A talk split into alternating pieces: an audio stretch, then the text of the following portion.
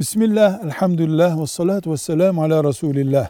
Trafik kazasından sonra Allah katında mesuliyetten kurtulacağımız uygulamanın kararını kim verebilir? Kim vermelidir? Yani bir trafik kazası oldu. Ben kıyamet günü bu kazadan dolayı mesuliyet altında kalmak istemiyorum. Hangimiz haklı, hangimiz ne kadar kabahatli gibi. Cevabımız şudur.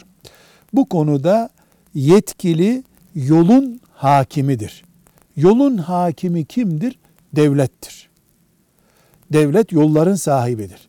Veya devlet bir firmayı yetkilendirmiştir. Sen yollardaki bu haklı haksızları belirleyeceksin demiştir. Odur.